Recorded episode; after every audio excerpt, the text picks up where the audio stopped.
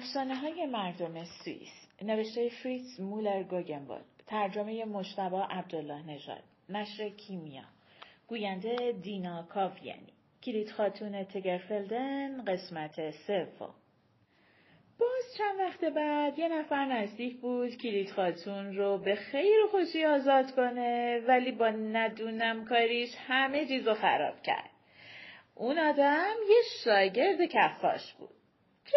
که بیچاره و نداری که همیشه در فکر این بود چطور زندگیشو بهتر کنه. که بیچاره کار روزانش که تموم می‌شد به جای اینکه با بقیه بشینه و شرابی بنوشه یه گوشه میشست و برای خودش خیالات میبافت. در عالم خیال کفاش مهم می‌شد. کار و کاسبی بزرگی را میداخت.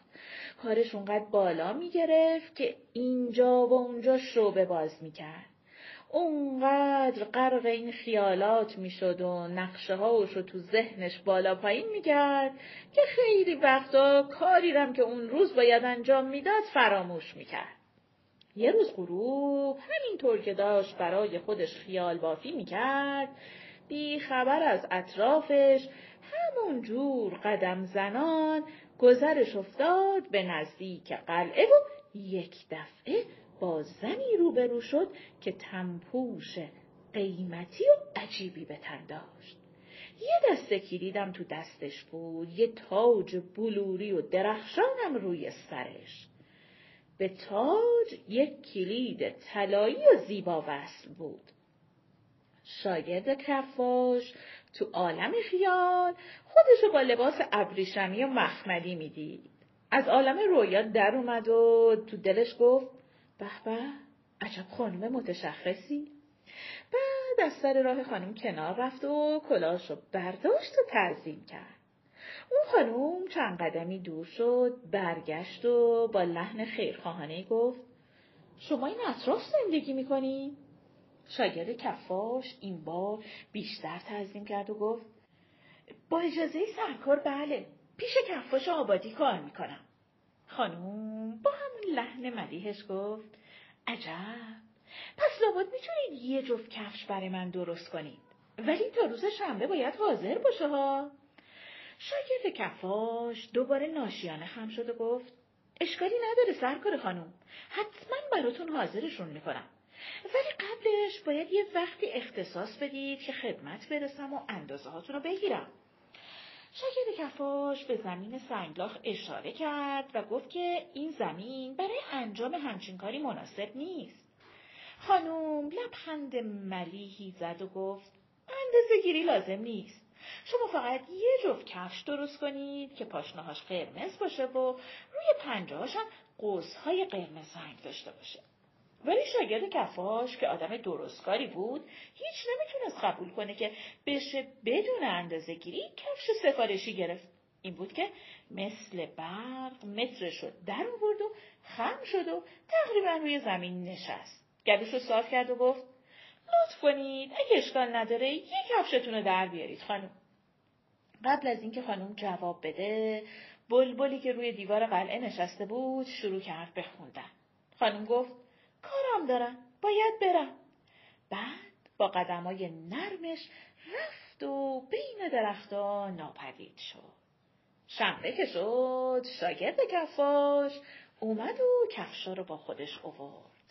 برای درست کردن این کفشا همه دقت و استادیشو به کار برده بود. کفشای زیبا و قشنگی ساخته بود. چون می‌خواست پیش این خانم متشخص اعتباری به دست بیاره. کلید خاتون از کفشا خیلی خوشش اومده بود. به پسر کفاش گفت که هفته بعد برگرده و فرچش رو با خودش بیاره و پنجه کفشا رو برق بندازه. خودش دفعه پیش به پسر کفاش گفته بود که کفشا رو برق نندازه. بعدم گفت کارتون خیلی خوبه.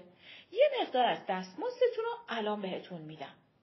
شاگرد کفاش سریع کفشا رو با دست چپش برداشت و کلید خاتونم یه سکه طلایی گذاشت تو دست راستش.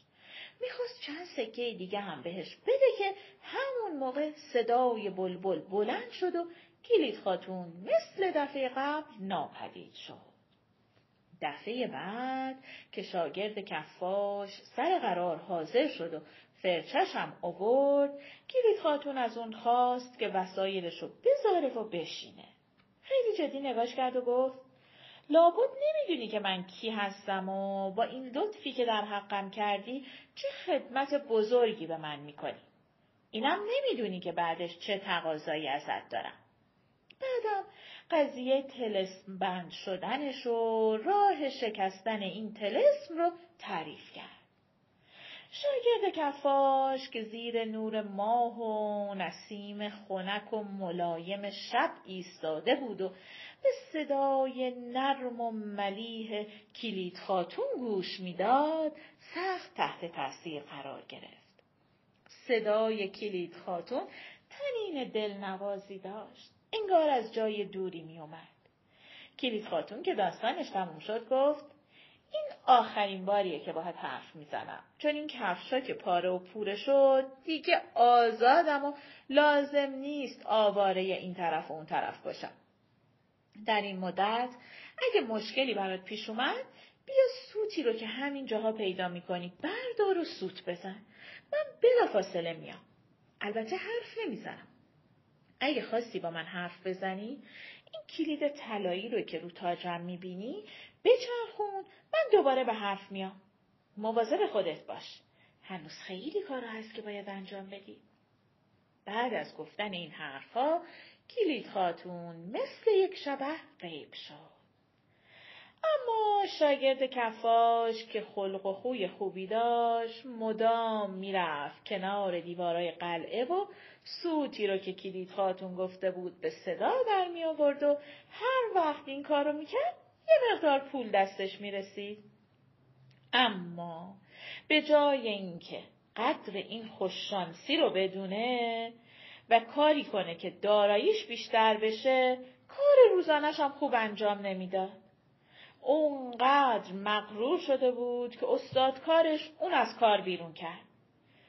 بعدم رفت و یه کارگاه برای خودش رو انداخت که اونم به خاطر غرورش نگرفت. شروع کرد به کلاهبرداری. عاقبتم بدبخت شد.